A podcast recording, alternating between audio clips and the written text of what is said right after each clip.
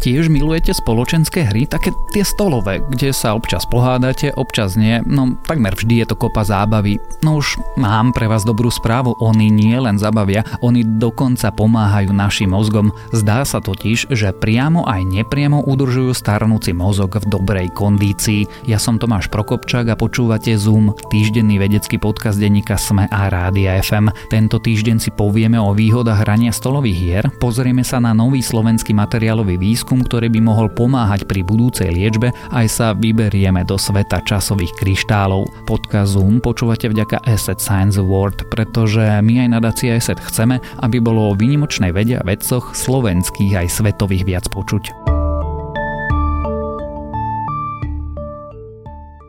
Ľudstvo čakajú v blízkej budúcnosti výzvy, boj s klimatickou zmenou, efektívnejšie využívanie energií či hľadanie nových spôsobov liečby. Dôležitú úlohu pri ich riešení môžu zohrať nanoporovité materiály, ktoré pozostávajú z množstva maličkých šezuholníkovo usporiadaných kanálikov. Tieto materiály majú totiž výnimočné vlastnosti, sú chemicky stabilné, tepelne odolné, môžu sa zlúčiť s organickými látkami a majú obrovskú aktívnu plochu, na ktorú dokážu naviazať naviazať aj nebezpečné plyny. Materiály skúmajú aj slovenskí vedci, ktorí sa zaoberajú ich využitím v biomedicíne a energetike. Nedávno im vyšli dve štúdie vo vedeckom časopise Scientific Reports, ktorý patrí rovnakému vydavateľstvu ako prestížny magazín Nature.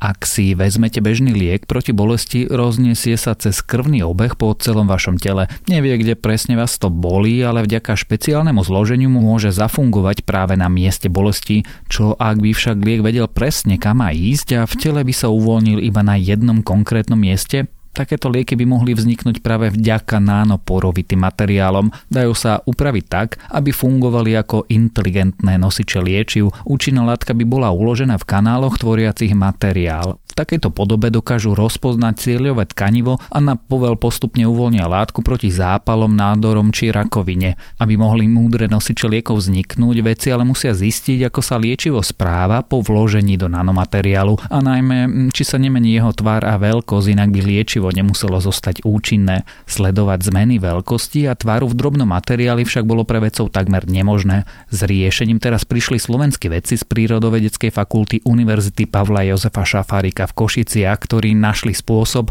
ako získať potrebné informácie. Vďaka výsledkom ich štúdie bude jednoduchšie namodelovať veľkosť častíc porovitej štruktúre materiálu, čo má obrovský význam pre biomedicínu a pre hľadanie lepších spôsobov liečby. V druhom výskume veci skúmali porovité materiály ako prostriedok na zachytenie vodíka, metánu a ďalších technologicky významných plynov, ktoré súvisia s energetikou. Efektívnejšie využívanie energie by totiž prispelo k zníženiu množstva uvoľnených emisí skleníkových plynov. Porovité materiály sa pritom vyznačujú ešte jednou vlastnosťou, ktorá by mohla pomôcť pri boji s klimatickou krízou. Majú potenciál naviazať do svojej štruktúry napríklad oxid uhličitý, čím by mohli prispieť k zníženiu jeho množstva v atmosfére.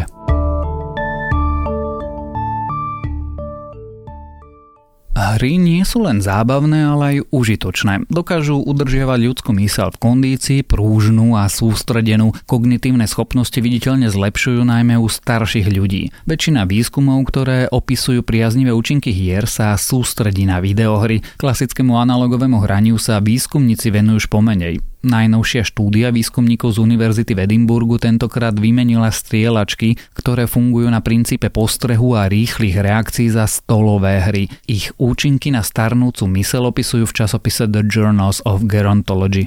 Vedci vo výskume vychádzali zo vzorky viac než tisíc účastníkov, ktorí sa narodili v roku 1936. Ich kognitívne schopnosti prvýkrát zmerali vo veku 11 rokov. Ďalšie merania účastníci absolvovali, keď mali 70, 73, 76 a 79 rokov. Aby boli merania čo najpresnejšie, vedci skombinovali výsledky zo 14 štandardizovaných kognitívnych testov. Účastníkov sa tiež pýtali, ako často vo veku od 70 až po 76 rokov hrávali stolové hry, hrali karty, šach, bingo alebo lúštili krížovky.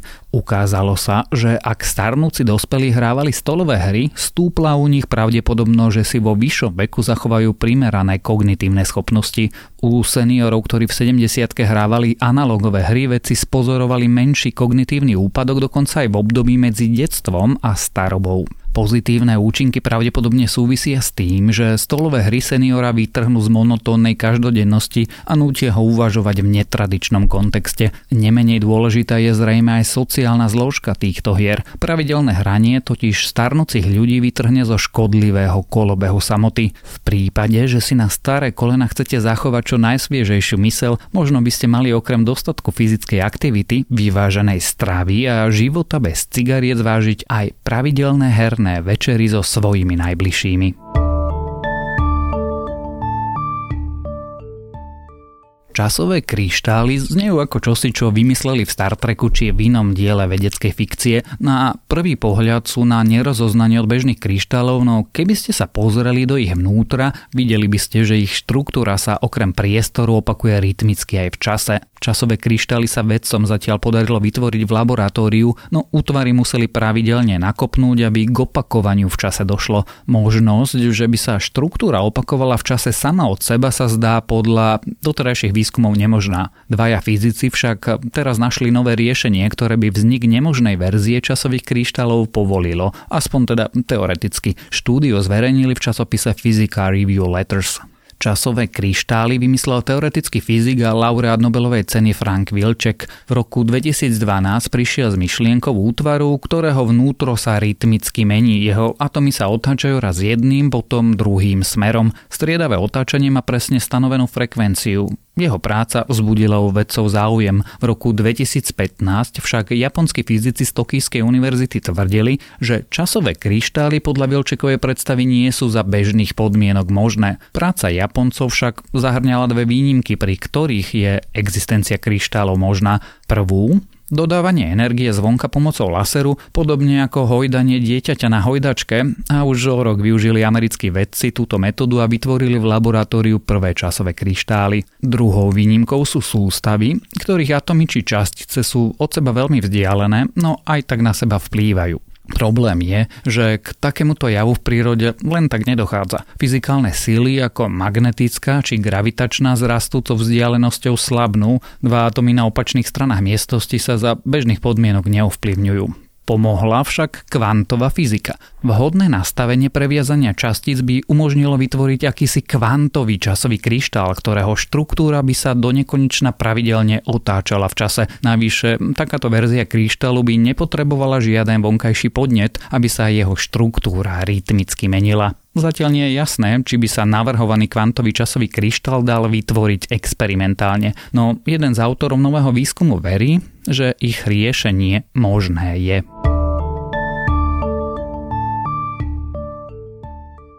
A ešte krátky prehľad správ. V našej galaxii našli čiernu dieru, ktorá by vôbec nemala byť možná. Je totiž príliš hmotná. Objekt si astronomovia všimli vďaka jej hviezdnemu susedovi, ktorý čiernu dieru obieha. Táto čierna diera mala by byť 68 krát hmotnejšia ako naše Slnko.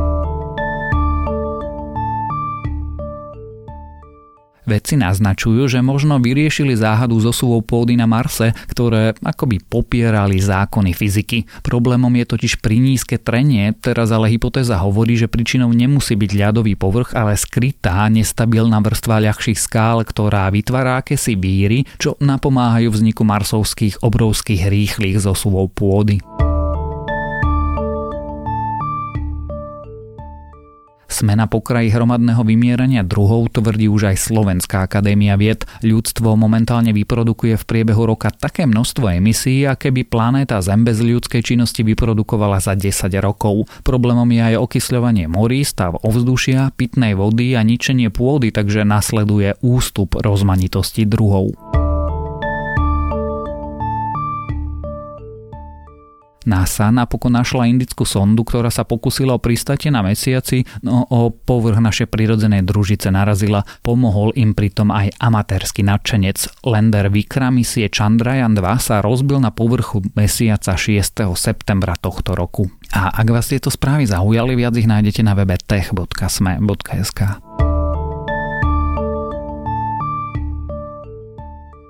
Počúvali ste Zoom, týždenný vedecký podcast denníka SME a Rádia FM. Zoom nájdete aj vo vysielaní rána na fm vo vašich mobilných podcastových aplikáciách, na streamovacej službe Spotify alebo na adrese sme.sk lomka Zoom. Ja som Tomáš Prokopčák a texty napísali Zuzana Matkovska a Matúš Beňo. Za zvuk a postprodukciu ďakujeme Nikole Bajánovej a Denise Žilovej. Podcast Zoom počúvate vďaka Asset Science Award, oceneniu, ktoré je určené pre výnimočných vedcov, vďaka ktorým sa nie len Slovensko posúva vpred.